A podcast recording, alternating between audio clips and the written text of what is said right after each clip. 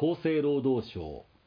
日本人の食事摂取基準2020年版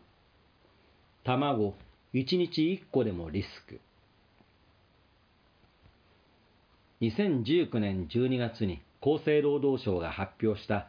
日本人の食事摂取基準2020年版では、コレステロール摂取量について次のように記載されました。脂質異常症の重症化予防の観点からは、1日 200mg 未満にとどめることが望ましい。厚生労働省の調査によると、日本人女性の 48%、男性の 44% が脂質異常症とされており、日本人のおよそ半数が該当することになります。卵1個のコレステロールは 250mg。ビーガンやベジタリアンでなければ、肉や魚やバター、チーズ、また卵の入ったケーキや菓子パンなどからもコレステロールを摂取することになるので、卵を1日1個食べるだけでもリスクがあるということになります。日本人の食事摂取基準は5年に一度改定されています。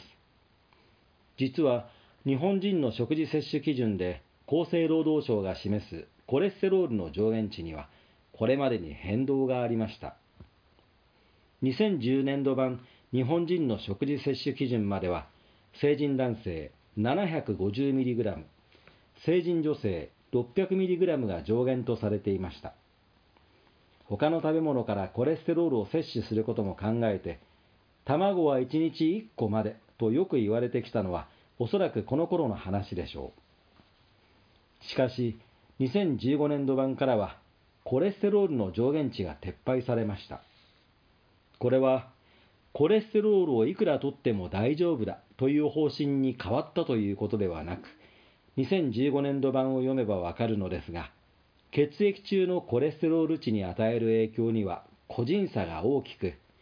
コレステロールの摂取量は低めに抑えることが好ましいものと考えられるものの、目標量を算定するのに十分な科学的根拠が得られなかったため、目標量の算定は控えた。そして2020年度版からは、新たに知見をもとに1日 200mg 未満が示されることになりました。日本人の食事摂取基準2020年版には、この数値を示す根拠として、卵の摂取と疾患との関連に関する研究が複数提示されています。以下資料文章。なお、最近に発表された個々の研究を概観すると、アメリカで行われた6つのコホート研究のデータをまとめて解析した研究では、コレステロール摂取量および卵摂取量と循環器疾患発症率および総死亡率の間に、いずれも有意でほぼ直線的な正の関連が観察されている。22のコホート調査のメタアナリシスでは、脳卒中および冠動脈疾患と卵の摂取量との間には有意な関連はなかったが、糖尿病患者ではどちらも正の有意な相関が認められている。14のメタアナリシスでは、冠動脈疾患と卵摂取量との間に性の相関とともに糖尿病発症との関連を認めている。個々の調査を見ると、アジアでは中国で行われた50万人規模のコホート研究で、卵摂取量と循環器疾患発症率には、摂取しないから1日1個までの間で有意な負の関連が認められている。日本人におけるジャパンパブリックヘルスセンターベイストプロスペクティブスタディでは、1週間における卵摂取量と冠動脈疾患発症と関連はなかったが、日本データ80では、女性で虚血性心疾患および総死亡率と有意な性の関連が認められている。アメリカでは全体では関連が認められなかったものの、糖尿病を持つ高齢者で卵摂取量と心血管疾患で有意な性の関連を認めている。スウェーデンで行われた2つのコホート研究をまとめて解析した結果では、1日に1個以下の卵摂取は心筋梗塞発症率との関連は認められなかったが、男性における心不全発症と関連していた。以上より、日本人の食事摂取基準において、少なくとも循環器疾患の発症予防の観点から、目標量、上限、閉じを設けるのは難しいが、これは許容されるコレステロール摂取量に上限が存在しないことを保証するものではなく、脂質異常症の重症化予防の観点からは、1日 200mg 未満にとどめることが望ましい。以上、資料文章。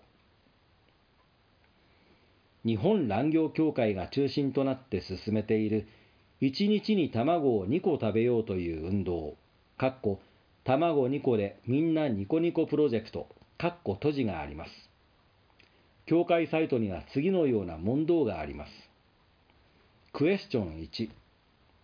卵は1日何個まで食べても大丈夫ですか？アンサー、結論的には個数に制限はありませんが、全国鶏卵消費促進協議会では、私がこんなにきれいなのは1日2個の卵のおかげと、1日2個を勧めるキャンペーンを実施しています。もしも卵をたくさん食べる際は、1日の食事バランスに配慮して、野菜もたくさん食べることをお勧めします。これは卵を販売して儲けたい業界側のプロパガンダということを忘れないでください。